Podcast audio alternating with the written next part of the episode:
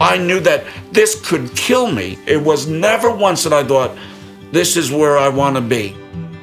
On the streets, no place to live, little hope for living, and no hope for change. That was Bruce Greer's story. There are no miracle sandwiches, you know. There may be some miracle sermons or preaching, you know, but I have never seen none that'll turn a guy instantly into the person that they should be. In this encore series of Stories of Hope, on the streets of New York, Johnny Johnson and Graffiti Church are bringing hope to people like Bruce, one sandwich at a time. This is Stories of Hope from Send Relief, episode 45. Hungry for more.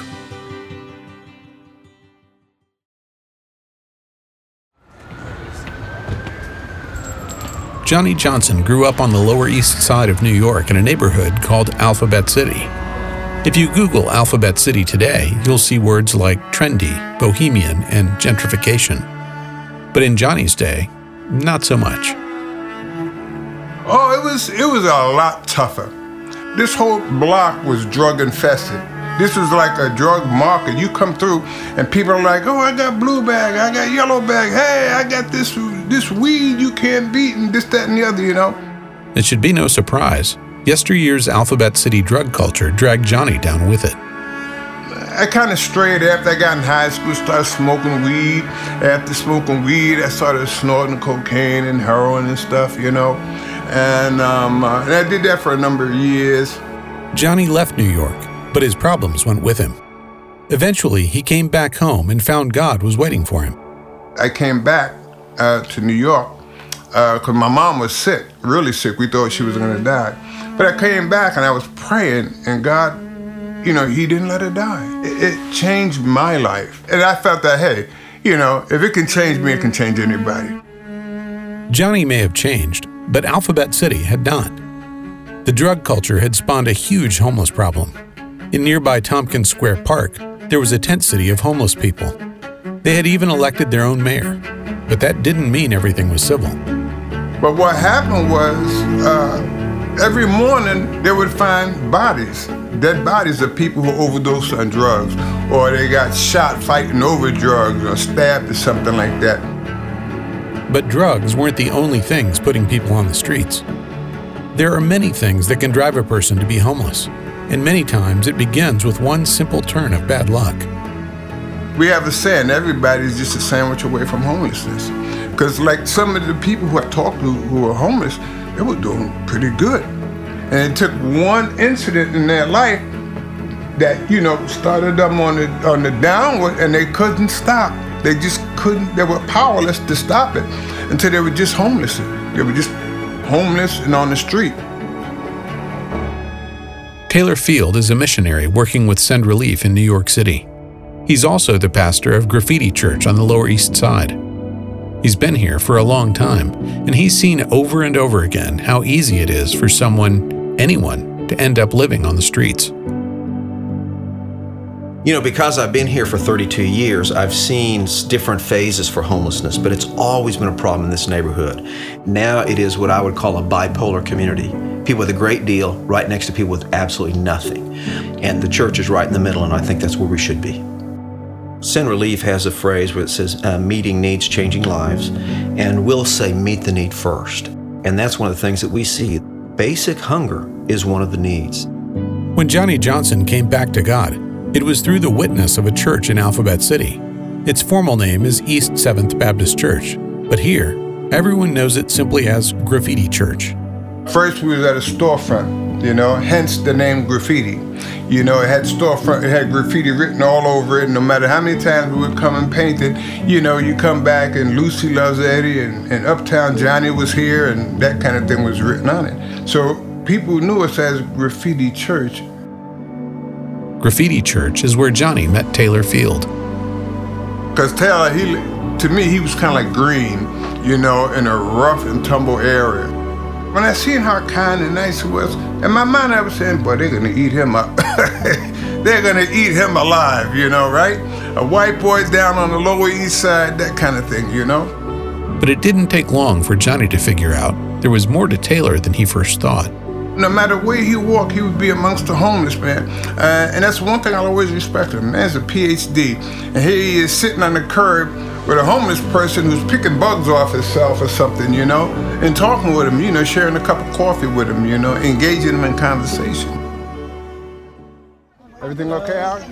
No one was ever changed by a program, even a food program. Hello, everybody. Hey, Mr. Ting. How you doing? They're changed by relationships within that. All right, we're going to get ready to say a prayer. Probably the most important thing someone could do is take some time to have a meal with some people.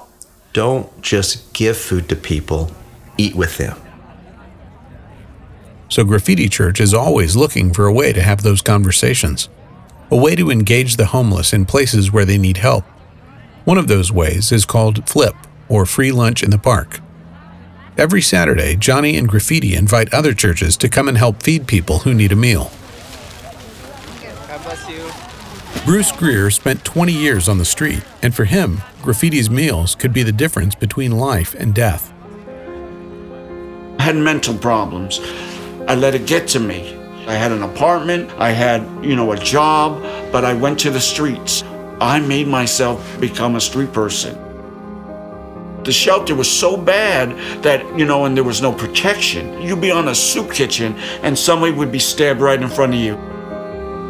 To protect myself, I didn't go to the soup kitchens, I ate out of garbage cans. I wasn't because I was crazy, even if it looked crazy, it was how I protected myself. That might be why the first time Bruce met the people at Graffiti, he lashed out.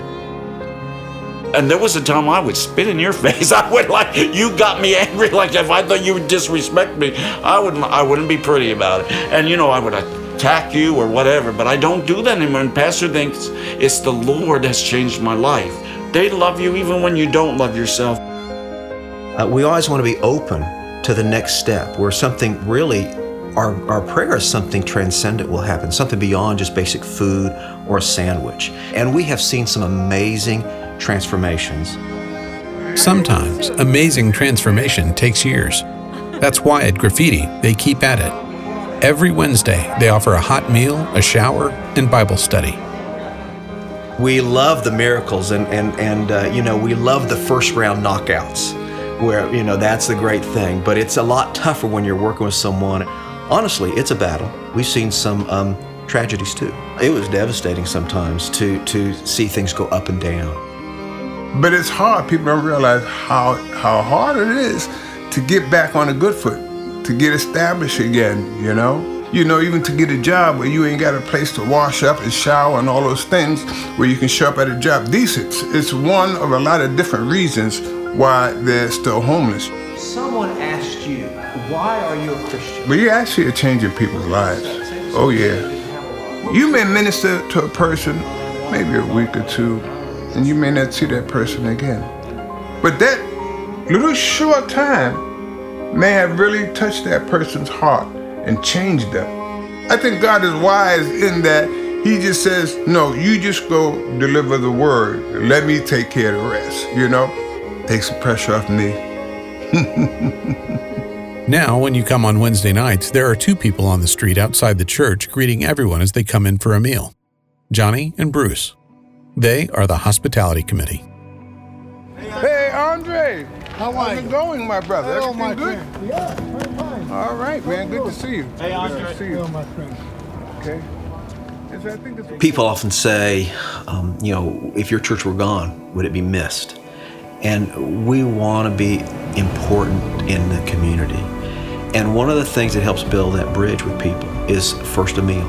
And it really builds that long-term relationship. Yeah, I want to come there. I just went on Wednesday, that's right. Every week, he's the greeter outside for our meal. And he welcomes people, and he takes that really serious because he remembers when he was homeless and he didn't have food and felt like no one cared for him. The safety of Graffiti is we're all different, we're all broken. So I don't feel like I'm different in Graffiti. Jesus made you the way you are. And that's the love I have for Graffiti, that they love me. From Send Relief, this has been a special encore presentation of Stories of Hope, Episode 45, Hungry for More. Almost 700 million people around the world don't have enough food to eat. You can help change that. Your gift of $25 to Send Relief can provide up to 100 meals for hungry people. To give, go to sendrelief.org or text HUNGER to 888-123.